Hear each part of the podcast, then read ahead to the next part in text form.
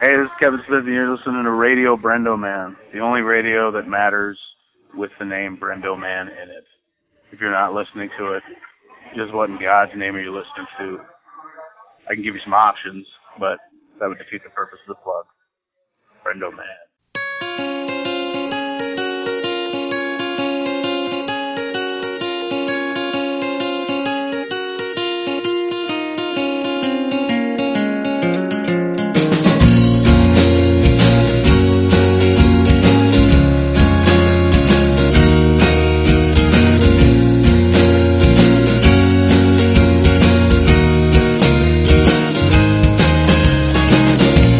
Hello and welcome to another episode of Radio Brendo Man. My name is Brendan Creasy and my guest this week is Pete Drummond.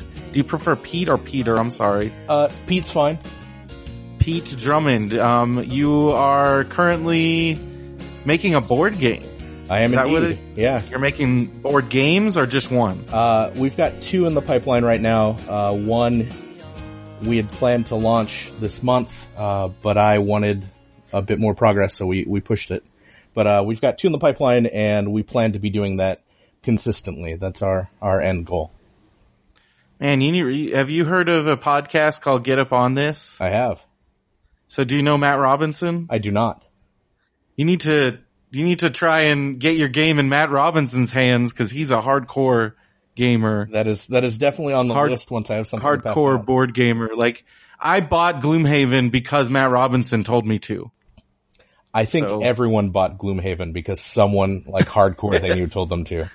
Yep, and it was worth it. It's the best money I've ever spent. Um, I think for most people, it's the most money they've ever spent on a board game too. it is. It was. It was a lot of money, but there's but having I because I come from um for me it was something I'm like I'm gonna play this with like my D and D group and we don't have to play D and D anymore, and um because it's so massive. Right, I love it. right. Um, I mean, that's kind of the, the market we're looking at, at least for our first game too, is that of no overhead, uh, some D&D players and some people who, who've always kind of stayed away from it because it seemed like it was too much time investment for no guarantee that they'd enjoy it.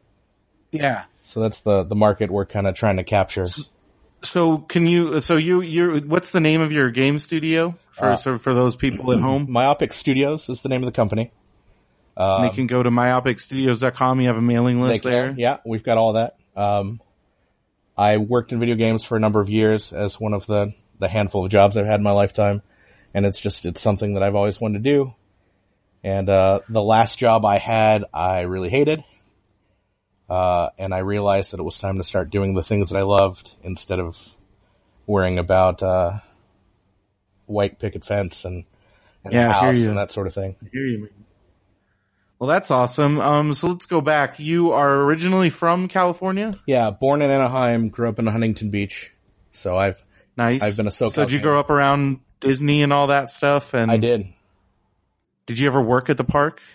Uh, I did not. I everyone I knew at one point or another uh, did. I worked at the main entrance. Yeah, uh, that's Yeah. that's how you know you're from California, right? I may be the only one. Yeah, I lived. I I grew up in San Diego, but I lived in Orange County since I was 18. Um, went to college at Biola University. okay. and actually left for the Midwest in for a few years because I didn't graduate from Biola because it's too expensive. It's uh, And I know that story pretty well. So I, Yeah. uh, something similar. Um, I went to a number number of schools out here, right? I started oh yeah, the standard like Golden West College, Orange Coast, and then I I graduated. I went to Cypress, so Oh. I've done a little bit of that. All right, yeah. And then I went to the, uh, got into the university system, went to UCI, went to UCLA. Um, never finished at either of them, but I certainly attended. Uh, and then I got a job working for Blizzard. Um, and when they, when they wanted to launch a, a new support center in Austin, I was one of the first group that, uh, was selected to go and kind of went out to help build that team. It didn't hurt Nice. too. I was, I was dating a girl who was from the Austin area, uh, who I'm now engaged to. Oh, congratulations! Thank you, thank you. But it, it felt like So Providence, you yeah. went, you went to high school with our producer, Mr. Brian Apodaca. I did. Uh, Where was that? we went to Ocean View High, OVHS. He was, I think, two years older than I was. Uh, we were, Gotcha. we were in an art class together, which is how we met. And then Brian was a, a part of the comic book club at the school. comic book club. I like Yeah, that. keeping it classy. And then, uh, he saw that I was drawing a bunch of comic related stuff, a lot of Batman, a lot of my own stuff, and, uh, kind of invited me along. They were mostly older kids, right? Juniors and seniors, and I was a little freshman at the time. Um, oh, that's So that was cool. That must have been really cool. yeah, it was nice to be included. I, I certainly didn't get along with, uh, all of them. There were a couple in there that had that, that elitist vibe that wasn't really my thing, but Well, a group of nerds. I can't. I refuse to believe that there was some elitism among a group of nerds. I know, right? It's first time for me as well. Uh, but yeah, so that's, that's how Brian and I met and we've kept in touch over the years, right? He was in some ways, uh, the inspiration to, to go off and do my own thing in that Brian had always been into comics and he had produced some of his own and he was really Yes. unabashed about kind of, this is my hobby and this is my passion and this is what I do. And, uh, you know, I, Shout out to Zombie Outlaw. yeah. And, and before that, right, he started with a book called, um, oh shit, I'm gonna lose the name now that I'm on mic. Uh, Reunion, I think was the first comic he Okay. Reunion. I'm not familiar with that one. I'll have to check it out. It was about him going back to his, uh, going back to Ocean View for a high school reunion. oh, that's cool. It was, uh, it was a My single issue. 20 year is this year, so Oof. Yeah, I think mine just passed. I'm feeling some feelings. I'm, I've been listening to a lot of 90s music lately. Yeah. Just kind of getting myself back in that zone. I don't know. I love 90s music. I don't know how you feel about it. I'm all about it because music now sucks. And I'm, I'll plant my flag on that right now. I like all music, but I, I definitely have an affinity. I feel, I think 90s music is a, it was a great decade for all sorts of music. It's a, like, it's like the best hip hop. Yeah. It's like the alternative rock is like, it's like the height of alternative rock. There's great electronic. There's great everything. Industrial nine inch Nails. Yeah, you had Nine Inch Nails, you had Tupac, you had Biggie, and you had Nirvana. Right? and you had Radiohead to, to cap it out at the end of the decade, you know, like, it's it's an incredible decade for music, no doubt. I agree, one hundred percent. Um, I listened to my, I was listening to '90s hip hop. I went on a massive road trip last weekend up to NorCal to go to wrestling, and I listened to '90s hip hop pretty much the whole way. My friend Sean is tw- ten years younger than me, and he was like, "I'm I, I love '90s hip hop, but I also." I don't have the affinity that you have. And I'm like, come on, you have to admit this is the best. And he just wasn't quite on the page with me. Oh, it's so good. So I just I just turned forty uh this this year, Nice. I just turned 38. So yeah. and we're- so I you know that was that was a big threshold. And uh man. when they when And you moved to Texas. yeah, I, well I mean I moved to Texas twelve years ago. Oh, okay. So you've been in Texas for a while. Yeah, I, I actually moved to Texas, left for Texas, Blizzard. That's right. and then moved And back. left. Uh, so I I I moved out. Are you Blizzard. in? Are you still in Austin now? I, or? I'm just outside of Austin. I'm in Round Rock, which is a suburb. I think that's the only place in Texas I could live. Absolutely. If you forced me somehow to live in Texas, It's it's the beating blue heart of an otherwise red state. yeah. And, and uh, like one of the like I I've, I've been to Texas quite a, quite a bit. I got a lot of family in Texas. Family I really don't speak to all that much. Yeah. I mean, shout out to my aunt Alice. She's great, but there's a lot of my family that is just like deep in there, and you know, it is what it is, right? Yeah. I mean, look, I'm a first generation kid, right? So I don't have any deep ties to anywhere in the country, but Texas was always a little on the scary side. Had I not been dating a girl from there to kind of convince me otherwise, when Blizzard said, Hey, do you want to help open an office in Austin? My first response would have, well, the second word I used would have been no. So So, so where where um, so you wh- when how did you get into Blizzard? Like, how did that happen? Uh, when was that? I started August 12th, 2005. So this is right. Like WoW is like a year old at this point. WoW is barely a year old. So I was, I started in support, supporting WoW uh, in advance. But that was still a pretty heavy user base. That must have been nuts. Oh yeah. I, I mean, I remember the first time we had a million concurrent players and everyone's just kind of holding onto their seat hoping that the, the Gibson doesn't catch fire. So were you around for like the big crazy things like Zul'Aman and all that stuff Oh, yeah. and all those big oh, events? Oh yeah. Yeah, yeah. That was Like bread and butter. I remember being at the tail end where there were those big server events. And I just try to explain them to people now and I'm like, I, it was the best thing ever. I try and, That was the most fun I ever had playing a video game. I'll, hands down. I mean, they, they captured something, right? Uh, It's Blizzard, so Yeah. lightning in a bottle is kind of their, their, their brand. But, Yeah. uh, they, they did something, you know, remarkable and it was, I remember those races to get all the materials oh, like And all then- the attunement quests and all the, and that stuff. But like, I remember there was the thing for like everybody in the horde. We had to like gather supplies and then like all this stuff. And then we like, there was like an opening of a gate and oh, all this shit. Yeah, yeah. Yeah. I remember the gates of Ahn'Qiraj. That was uh to support that was a was a nightmare in a lot of respects. Because That was just- it must have been- I just- competing, but it was it was great. if you could have thought like i mean you think about where we were like uh, with the internet and dial-up modems like 20 30 like 30 years ago 20 years ago even like and then to have millions of people like on an online like working together collaborating in this game like to go to that like it's crazy right I mean, think about it like this, right? If you take a step back and you look at the scope of the game, there was a point where you had more than one percent of the population of the planet yeah playing WoW.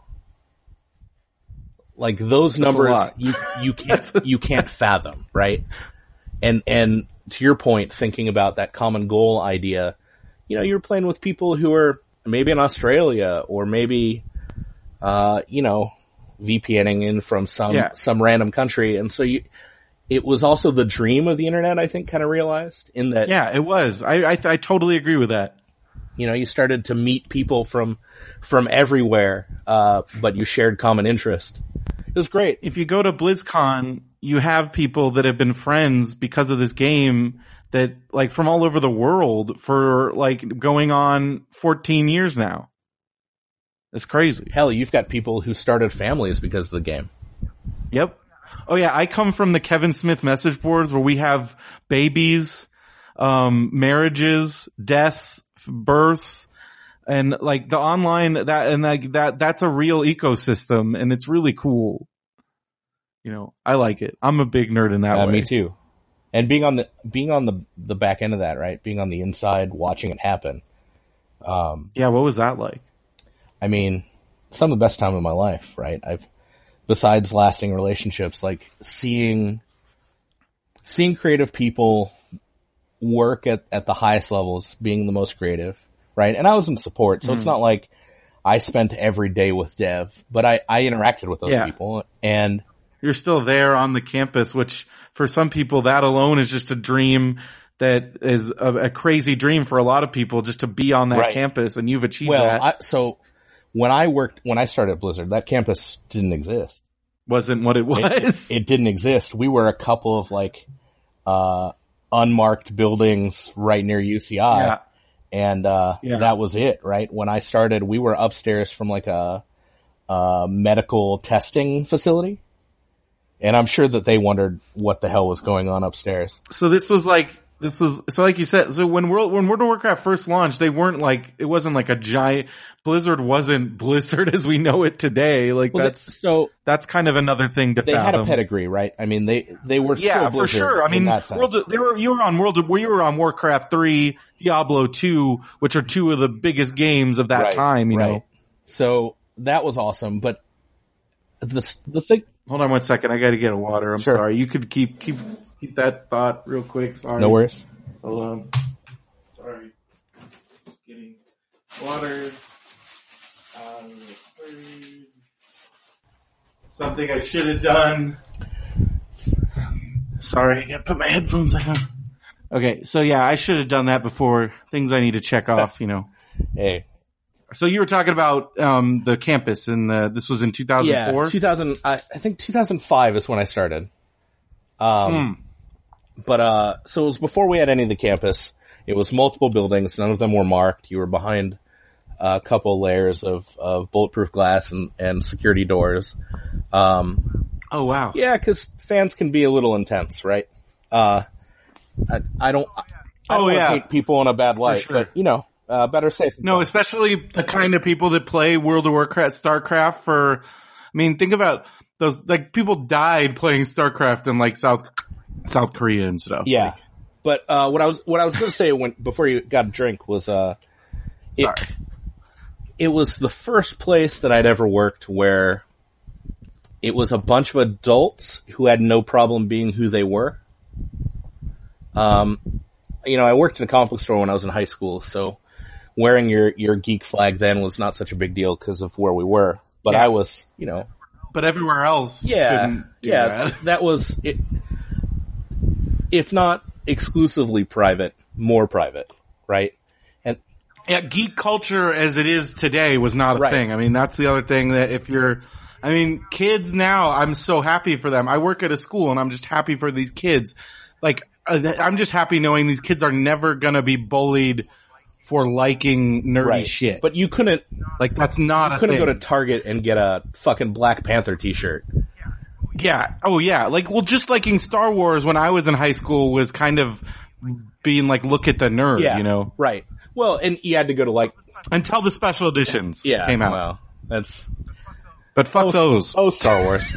uh, Oh, Star. Yeah. Yeah. I don't even want to go there. Star Wars. Uh, yeah, it was just it was a place where everyone was into all the things that I was into, and they That they must have weren't been awesome. about it. And super supportive as like a young Oh, adult, it was, you know. it was rad. And Blizzard did me such a solid in so many ways, but I, I think the greatest is, uh, it was also a place where you could be who you were. And so I was introduced, and like I said, I'm a, I'm a first generation kid. Uh, I come from, Where are your parents from? uh, my mom was born in, in Brazil, right? Uh, she also was an interpreter for the Pope, so you can imagine the kind of uh, Oh, wow. religious. What Pope? Uh, John the twenty third, I believe, who's the guy who just before John Paul II. oh, okay. um, wow. She like worked for the Pope. Yeah, well, she was an interpreter for the Catholic Church, um, among other people. But So you grew up like in all that. I, I grew up in a world where religion was present, let's say. Hmm. And, uh, so that limited some of my exposure to things that may have been considered fringe then that are not now. So like, Blizzard was the first time I ever met an openly gay person. I'm sure I knew gay people growing up, but oh yeah, because in South in, in Brazil, was that where you grew? Where you, you're so like, because like growing up in that culture, it's not a common thing and, at all. and it's a heavily Catholic country, right? yeah, super Catholic. So that's so- just not a thing that gets talked about. Um, and you know, I was born in the States and this is supposed to be a different country in a different world, but, uh, some Yeah, of that stuff still lingers. And so, Gotcha. it, first time I met someone who was out and, uh, it wasn't, there was no, I don't want to diminish it, but there was no pomp and circumstance, right? It wasn't like, they're, they're weird or they're different or there's something else. It was just like, oh, here's another person who's into what you're into. And then also they happen to be this subgroup that you haven't ever interacted with and it's maybe not what you thought. Uh, and it's the first place I met a trans person. It's the first, and then suddenly we're just all geeks and, and all those titles kind of fade away. And it was for a, for a, you know, like I said, a, a sheltered first generation kid. That was, that was an amazing life change for me was to, Yeah. to, you know, reach people who I, I wouldn't have normally reached and to be reached by them, I guess. And, uh, you know, it, it, at some point I realized it was just another kid getting bullied for another, another thing. And that just pissed me off. But before that, you know, religion and sometimes, uh, political parties have a habit of othering groups of people. Yeah, and that's I'm not about. Yeah, I don't like that either at all. I'm not for it either. But when sometimes when you're in it, you don't necessarily. It's it's not a conscious decision you're making, right? yeah, it's not something you really. You don't really think about it that way when you're in it. Right. And then when it has suddenly has a face, and it's not just you know some group over there that you've never seen before and don't interact. with, exactly. uh, Exactly. I mean, I had a very similar. I grew up pretty sheltered, just very suburbs, white bread. You know, so when I was exposed to those things at first, especially because I did get involved in the church, so I had a some I had some similar experiences. Yeah. So Blizzard was really remarkable on a lot of fronts for me. Really, really opened my eyes to to you know the human experience and kind of broadened that, and also that uh, you know connected me to the idea that that humanity is much larger than these subgroups. I, I don't want to get too philo- philosophical about it, and Oh, you and I- can you can talk about whatever you want. I don't, about, you know, because I'm I'm sure people are already tuning out because I'm talking about politics and religion and how it impacted me. But Oh, we talk about that a lot on here. It's fine. but yeah, uh, Blizzard did me a great service in that way because it opened my eyes to people who I I may not have otherwise met and and made me passionate about the idea that So. I'm sure you get asked. I'm sure you get asked this all the time. Um, what's your favorite Blizzard game property? Like not specific game, like like which which, but like do you like what are you Diablo, Warcraft, Starcraft, at the moment Overwatch? at the moment I'm I'm pretty heavy in Overwatch. Overwatch is great, right? It is it is freaking awesome. And if you're a comic book kid, like it's got so many of that. It, it's it's that gun-toting Justice League thing going on that I think speaks Yeah. to me too. Yeah, it's really fun. I like it a lot. I play it um when I can. I only I have it on PS4. My PC does. I have it on PS4 as well. I, I prefer Nice. consoles to uh, PC. I know that that is Ooh. sacrilege, but uh, Coming from your background, I'm very surprised to hear that. I love me a Were controller. you super bummed that console StarCraft never came out? yes. I well, I mean, When you got to when you got to Blizzard, did you like ask about it? I was so in awe when I got there that that my ability to levy any sort of criticism took a couple years. Yeah, I was gonna say like you got to see a ton of cool shit. I'm sure. Like, Yeah. was that when? Did you get to like? Because didn't they start? They were develop. They got pretty into developing like a new game that never really ended up happening, and then kind of bled into Overwatch. Is that right? Uh, I can give you the vaguest yes, Okay. uh, but, I, but Okay. we're crossing Okay. into NDA territory right there. I gotcha. Understand. I Understand. I just wanted to know. Um, well, who's your favorite character to play in Overwatch? Uh, I'm a big Bastion fan, pretty much since Okay. the start. Uh, I know that early on, Which one's he? he's the robot that turns into the turret. Oh yeah, he's cool. Um, I like him a lot. he was he was the cheese when it first started. I know a lot of a lot of the the fans were annoyed at at you know the kills that you could rack up if you you turn Oh, yeah. down. But uh, he's gone through a handful of iterations, and I've stuck with it all the way through. Um, I've got a couple others that I play. I like Soldier seventy six. Uh, I like Reinhardt a lot. Uh, I'm really anxious for the the new hero coming out. That's the Ooh, new hero coming out. I didn't know about. yeah that. they announced it a couple weeks I haven't ago. been paying attention a lot. Um, I've been, I've been, been so into wrestling right now, and I, I, I've been really busy with lots of my other projects. So I kind of, and then they gave out um that the Call of Duty, the whichever one was, it was free. So I started playing that. Which uh The one that's, oh shit, I don't know, something three, s- something, black something, Black Ops three. Black Ops three, yeah, that's. I sound really intelligent. Listen, there are so many games that are coming out all the time that if it's not It's a crazy. franchise you follow, like it's easy for them to Yeah. lap you. So that was on PlayStation for free. They gave that out for free just recently. So my friend and I have been playing that. And then I was playing Fortnite a lot because that was free. You play Fortnite at all? Uh, I've played it a little bit. I tend to be more of a PUBG player. Um, Gotcha. Though I will. I wish PUBG was on consoles. yeah, yeah, me too. Cause I, I started playing it on my friend's PC and I really liked it. But then I got into Fortnite cause this is really dumb, but the kids at the school I work at play it and I'm like, that looks fun and it's free. That's all the kids do. That's Yeah. all they do. So I at least wanted to be know what was going on. You were you were trying to be hip with It was kids. it was more of a fact finding. Just try and I also I I don't know. This is like my weird dad, but I wanted to make sure it wasn't too like. I want to make sure it was okay. You know, Yeah, I get that. because like they, that's all they talk about, and these are like young kids, like third graders.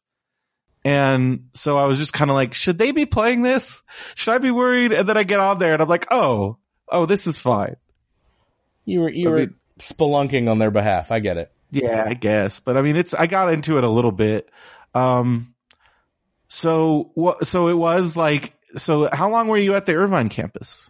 Uh, I was at Irvine. I was pre-campus. Uh, Okay. I was there for Before they got to the campus. two and a half, three years. I want to say. And then, and then they're like, go to Austin and you did? Yeah, yeah. So they, I was, uh, I was, uh, we're, this, this is the part where I'm going to break my arm, pat myself on the back. So bear with me. Uh, I was running the number one team at the time. Nice. Uh, and the shift I was on, almost all the leadership on that shift had come from, in one way or another, my team. And so that shift was this like huge powerhouse. And all of us kind of got pulled aside by, uh, by leadership and we were told that they were opening an office and would be, would we be interested in moving to help launch it? Uh, there'd be some pay involved and some other things. Gotcha. And, uh, like I said, I was, I was dating a girl who was from there. Uh, oddly enough, I had just moved her from Austin Oh, wow. to California like three months prior. You're like, hey, guess what? Yeah, so I came home How'd and I was like, "Hey, babe, funny story. How do you feel about moving back home?" Uh, I certainly got a look, uh, but in the end, uh, it was an adventure, and that was kind of the thing, right? We've, her and I have made a handful of moves in the, in the 17 years we've been together, and uh, an adventure on the table has kind of always been been the thing, right? So I said, look, this is a chance to kind of go back. It's the cost of living is a pretty significant difference, right? Where we were renting a one bedroom apartment in Fountain Valley at the time and it was like 1900 bucks a month. Uh, I found an apartment twice that size in Austin and they had just raised the rent and apologized to me when I called them and it was like 750 a month And so you were like, uh, yeah, that's terrible. Uh, I'm gonna have to take it, you know. And, uh, so it, it definitely changed lifestyle pretty drastically. And then, uh, I was there for, let's see, if I did two and a half years here in Irvine before I moved, I left at like nine years and three months. So just shy of my, my 10 years. man, wouldn't you have gotten some kind of cool weapon or something? Yeah, I would I would have gotten a shield. I was really uh, I was really looking forward to it, but I got poached from uh, a company in Colorado, and uh, And that's how you ended up at that job that you didn't like? Yes, that is that is how I got there. Uh, they made me an offer I couldn't refuse. I got poached from somewhere up in support. I got, and I was working in network security, but mine ended up being okay. So that sucks. That sucks, dude. Yeah, it was an experience, right? In the end, so you moved to Colorado? I moved to Colorado for two and a half years. That Uh, I was working, I was working in a legal tech job where, uh, we did like digital forensics and, uh, I ran all of the, the technicians essentially. Um, but you're dealing with attorneys all the time and, uh, they are not my favorite group of people by and large. They are, I'm sure there are some good ones out there, but, uh, most Some- of the ones I met, not my type. Yeah, someone who's trying to find an attorney right now for workers' comp. is just like, uh,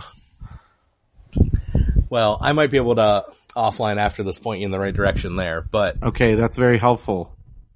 Um, In but general- so you, so you, so you then, so then you're at this job for two years and you just decide I'm to start a board game company.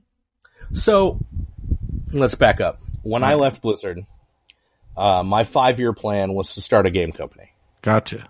Uh, so one of the things that kind of lured me into this job was, uh, it was a bit more authority and, uh, quite a bit more money being moved around.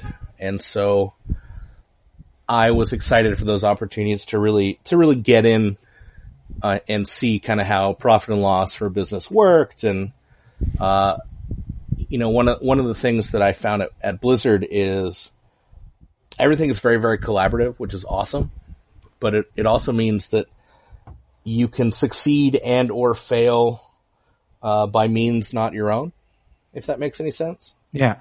And so, uh, this was a position where I was going to be doing, I, I was going to be literally in charge, right? It was going to be my vision for helping the company grow from like a small company to a medium sized company and hopefully from a medium sized company to a large sized company.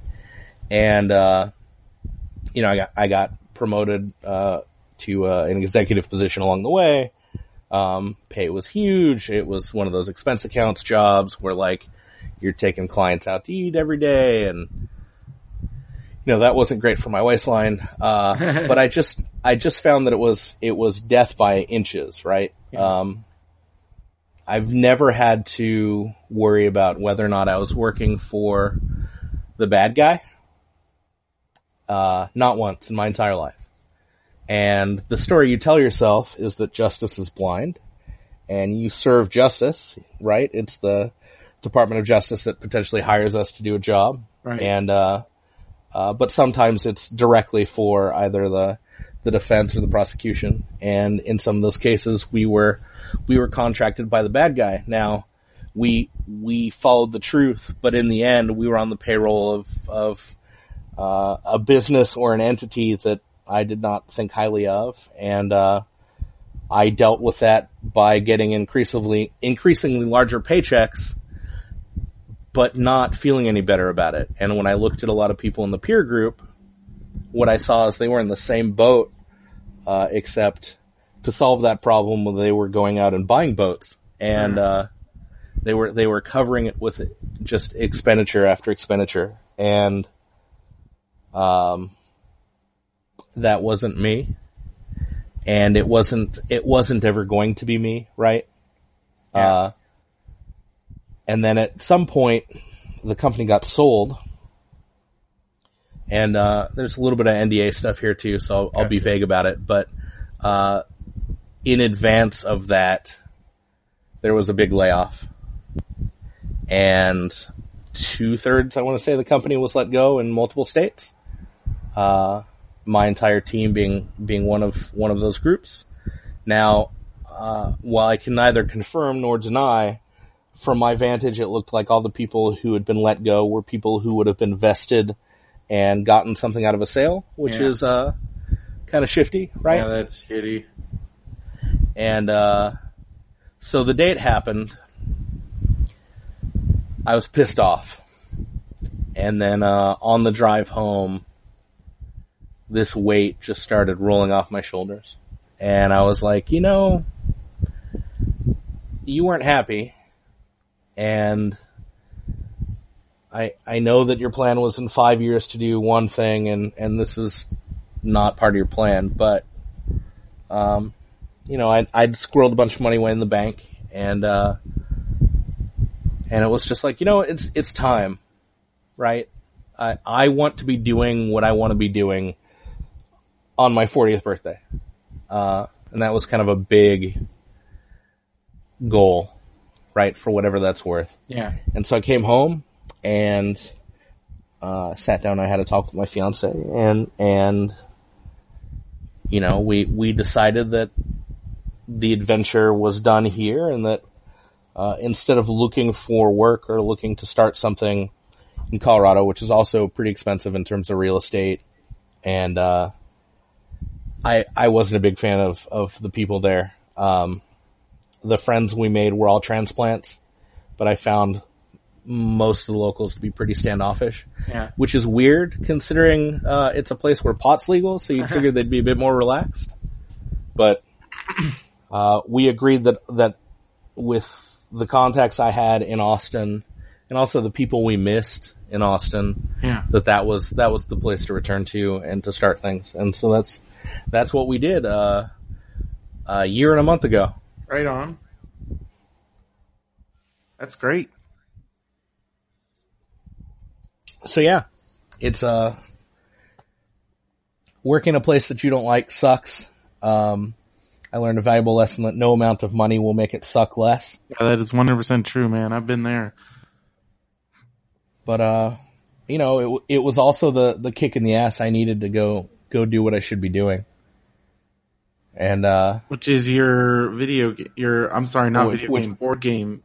board game, yeah, which is myopic, right? Myopic. And and that's kind of how we got the name. Was that uh, I think for a long time I I dallied with the idea of starting my own thing, and uh, adults had a habit of telling me that it was short sighted, right? That I I work for a big company, let them worry about insurance and all those other things, and just go be successful and and you know live a certain style of life and make a certain style of money and uh and that stuck with me that that was the short-sighted play was to go do what I wanted. So I I said no no no greater way to say fuck you to any of that thinking than to put it in the name. Uh so it's short-sighted studios, right? Uh and there's something that warms me every time I see the That's awesome. the logo. So, um, so now you're, what are the, so can you talk about any of the games you're working on or any of the things you are working on right now? I- I can. So our first game is called Proxy. Uh, and you'll forgive me if I don't give you any of the class names or anything just because we're still waiting on trademarks. Gotcha. But, uh, essentially it is a procedural like dungeon crawler. Nice. Um, you have, it's for two to four players. You have one player who's the antagonist who's somewhere between, uh, the game master from the old TSR games and, uh, you know, a, a bad GM who's just out to kill the party. Uh, that's his role or her role, their role. And then the other players play what's called a cohort. And a cohort is four individual characters that kind of make up your party. So each other player has four characters of their own that they play simultaneously. Uh, as they go through this dungeon. So the antagonist is, is pulling dungeon tiles out of a deck that's been shuffled. So no one knows what's next. And then, uh, there are monsters and there are traps and there are obstacles that can be played in each room. Uh, and then the cohort, each class has different abilities to sort of, uh, defend against or to pick locks or kill monsters or whatever. So you're trying to build, uh, this sort of complete party. Uh, and you have three floors of the dungeon that happen, happen procedurally.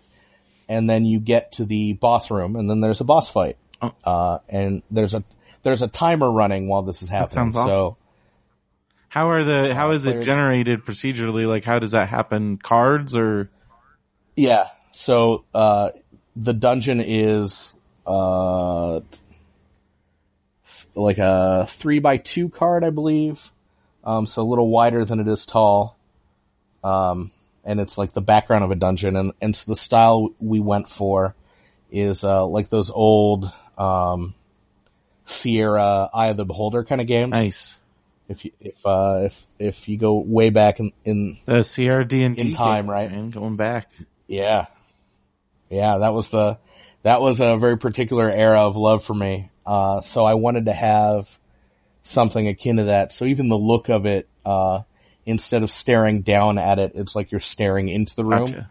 from the same perspective of like Eye of the Beholder. And then, uh, so there are three sort of stacks that the, the antagonist has, one for each floor, and you play X number of cards based on the number of, uh, cohorts in play uh, and then you're waiting for the path down, right? Um, so it's it's very random in terms of what comes next. The antagonist doesn't know, the cohorts don't know. Um, and then uh, you have special abilities if you are a cohort player that are like single use that that are essentially a get out of jail free Gotcha. card once. Um, so there's always this like, do I dally with it and do it now? And if I do, is it wasted or do I save it? Uh, because there is, there is a timer. Uh, so the cohort, it behooves the cohort to keep moving. Gotcha. Uh, at the same time, you've got an antagonist who's doing everything they can to, uh, chip away at your health and slow you down and gain turns, uh, on the clock. So, uh, there's, there's a lot of tension to it. Uh, and then down the line, the goal is that we'll add more heroes and more game types. Uh, and so at some point you'll have antagonist players who can build a dungeon of their own, Yeah. Right? Where they're grabbing tiles from different game types, uh, and making something of their own that's, that's wholly unique. Kind of like how in D and D you can come up with your own campaign, totally your own. Exactly. Exactly. And then game types can be linked. So there's, the idea was, uh, to bring in people who've never played Gotcha. before, but who've kind of always wanted Yeah. to. Um, so they don't have to worry about creating the world. They don't have to worry about creating the heroes. Um, but there are narrative components. So, uh, at some point during play, if you've played it enough that those people want to get a little closer to that D&D type experience, you can add that narrative bit to it and play multiple game nights in a session or over multiple days. Um, but that's, that's sort of the, the long and short of it, right? Without giving too much away. That's, that's basically the first game. Um, and then the second game we haven't, we haven't actually announced, uh, but it is, uh, well, completely different, I guess the first thing I would call out. Um, in terms of the company, one of the things that, that is important to us is, um, IP, right? Uh, I started writing and creating and drawing, uh, way back when I met, you know, Brian.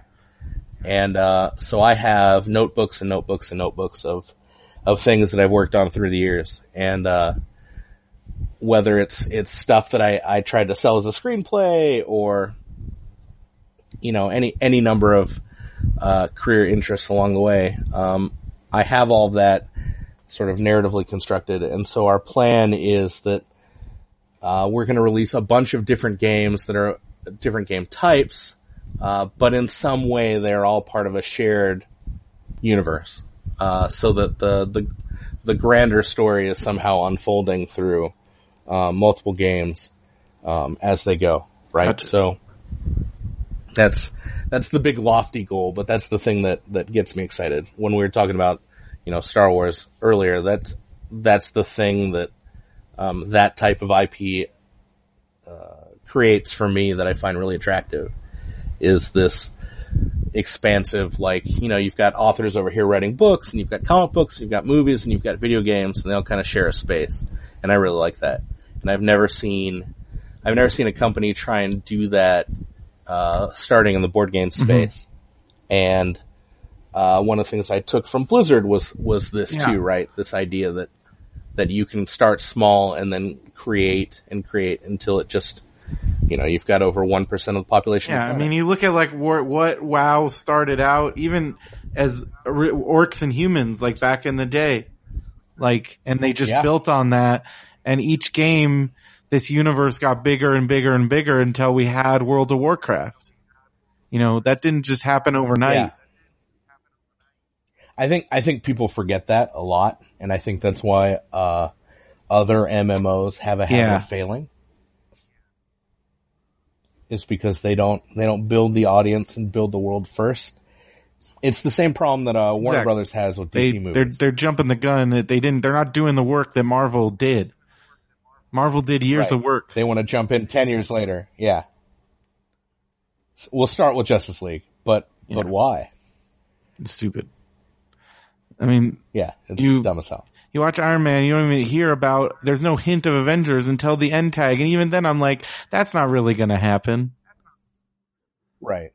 And Right. It it it Yeah. took ten years, right? You can't. There is no skip to the end. Have an audience Yeah. button, right?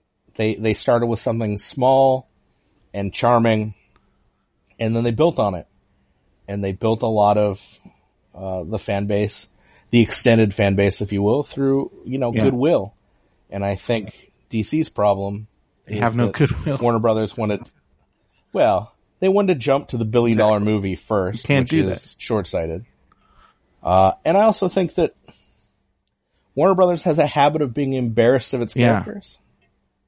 It's why they fuck up Superman so royally every time. Uh, you know, they take away the tights, they try and young him up, they try and, uh, change the origin as if the post-crisis John Byrne origin Yeah. needs tooling around. Uh, because they can't feel the same way about Superman that Marvel feels about Captain America. Right. Right? Cause they're roughly the same. They're, they're this idea of like Midwestern flyover state greatest generation values and being at a time, uh, and being kind of thrust into, you know, these kids and their rock music and their internet. Well, that's fine, except with Cap, we laugh with him. And with Superman, they keep laughing at him. Like, look how dumb and antique this guy is. Uh, and it's like, well, yeah, okay, except no. if, if we don't care about this guy, if, if he's not an exemplar of who we should be, then, then he's just a really weird superpower that doesn't go far enough. And if you're cynical about it, then he sits and watches while Kevin Costner, his dad dies. Mm. Spoilers. And that's stupid. And it turns people away, right? I didn't care that he, that he, he made the ultimate sacrifice with Zod. I, like, on some level, I get that that character would go too big of a threat. The problem is that you, you constructed a narrative in a movie where you could have just given Zod whatever he was after and let him go away. Mm-hmm. Uh, anyway, it, it, it, it bothers me because I love those characters a great deal and I feel like everybody's trying to make them hip. We're going to update them. Batman's going to kill people. I know he killed people in his early days, but that's not the Batman that we all know. Um, Superman's going to be super cynical and dark. Nah, man, that's, first, don't we have plenty of that in reality? Like, do I really need that to be the Kryptonian as well? And then second, come on guys you have an audience. I get that Christopher Nolan made grim and gritty Batman movies, but that can't be every character, otherwise they're indistinguishable. One of them can fly and the other has a cool car. Otherwise they're the same guy. That's stupid. So stupid. Drives me nuts. I hear you, man. Sorry, I was just, uh, thinking about how, um, while you were talking about Superman, it just made me think about how much I didn't like those movies and I thought Justice League was just was, was Justice League was the most tolerable of all of them, in my opinion. But it was super oh, yeah. disjointed, right? Not as okay, disjointed so, as Batman v Superman. Uh, listen. Uh, let me preface this by saying, preface this by saying, people are allowed to like whatever they like. Uh, I can't take anyone's like from them. They can't take any dislike from me. I'm alright with that. All that said, Zack Snyder should not be making films. He makes joyless spectacle, and uh, that works when you're making 300 because that's kind of the thing. But once he released Sucker Punch, everyone and every audience everywhere should have been like, "Oh, okay." So unless we get a really good writer and this guy has a lot of like editorial input, he shouldn't be behind the camera. Like he'd be a great director of photography. He clearly has an eye for making it look mm-hmm. a certain way, but his characters are so empty and his world is so joyless. And I don't know, man. Like, how do you fuck up Watchmen? I liked, I like, I thought Watchmen, I liked, I don't know. I'm, I'm on the fence on Watchmen. There's parts of it I liked. There's parts of it that I really didn't like. So I'm with you, except I think that the parts that I like were hmm. accidental.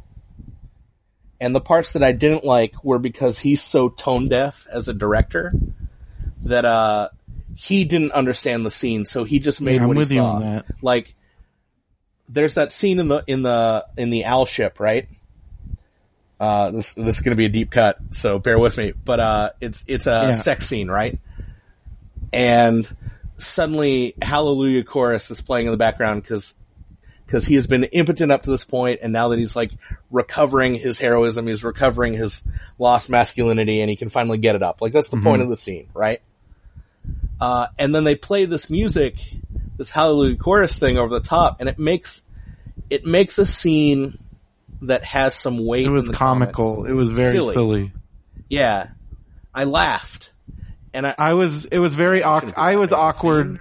I felt very awkward because I was sitting next to like people I volunteered at church with. So that's why I Right. was a little, cause that's, that sex scene is very long. Yeah, yeah, yeah. It's it's long, It's real it's weird. weird. and it's super tone deaf. It's super No, like yeah, I'm with you on that. That was definitely, that definitely pulled me out of the movie. So. But I there's also, like- I think, I think my enjoyment of it was just the excitement seeing like Watchmen on screen, but I think you're right. yeah, Cause I, mean, love look, the book so like, much. The, oh, I, look, how can you not, right? And and the look of the characters, even though he modernized Yeah. a couple of uh costumes, Overall, I thought the look was really good, he nailed the look. but the soul's But- not there. It yeah, there's just no heart behind it. And and normally I think Alan Moore is kind of a ranting lunatic at this point. Like he just hates everything that anyone touches of his to hate Yeah. it. But uh man, if I had created the most seminal work in comics and then that came out, I'd be a pissy After too. what they did to League, I mean, come on. Right. Well, I mean, Yeah. I know League was his thing about- attempt at cashing in, but even th- even he has to like you had to. That movie was garbage. Like he didn't, but League itself was his attempt at like he his League isn't like he League is his statement on like superhero teams and all this stuff. Yeah, it's it's Yeah. super meta, like you said, because it was him cashing in, and then you were watching Hollywood cash in. Yeah, and which do it was wrong. so crazy. and you're, and, and you're like, how do you do this? That movie seemed like, so easy. I thought that was a slam dunk. Sean Connery obviously thought it was a slam dunk. You have Sean Damn Connery in a comic book movie written by Alan How do you fuck that up? How is this not I the best know. thing ever? Ever? Well, you can start by creating the character of Tom Sawyer. Right. You you add Tom Sawyer, and then you do that Jekyll and Hyde makeup, uh, and it is a steep downhill from there. But at the same time, If Alan Moore had added Tom Sawyer, it would have worked. Alan Moore could add my left shoe to a comic book and make it compelling. I just don't think about Lost fair- Girls, and on paper that shouldn't work, but that fucking works. Oh I've god, it's Lost amazing. I, uh, it's messed up. It's fucking heavy. Yeah. I I'm very aware of the content. It was just one of those books that uh, there was enough circling Yeah. around it at the time that I was I was worried Just about owning, it is. I Like, don't own it debate. because because of that. Yeah. Yeah, I I, didn't wanna be I don't want to be that guy either. But as an Alan Moore fan, I had to read it, so I checked it out at the library. Yeah, which they had it at the library. yeah. I don't I don't want to be the guy at the library with like a ball cap and sunglasses on checking out Lost Girls either. Oh man, yeah, no, I hear you. Is that I've, I'm always afraid of being labeled the creeper, and Right. Lost Girls is definitely Like- the way to do that. Hey kids, have you seen this Alan Moore comic? oh yeah, god. Stranger Well, danger. I wanted Yeah, to also talk about. guy. Brian gave me a list of potential topics because he is that good of a producer. I got to give shout out to Brian Art because he has come on as the new producer of Radio Brendo Man because I had given up on this show.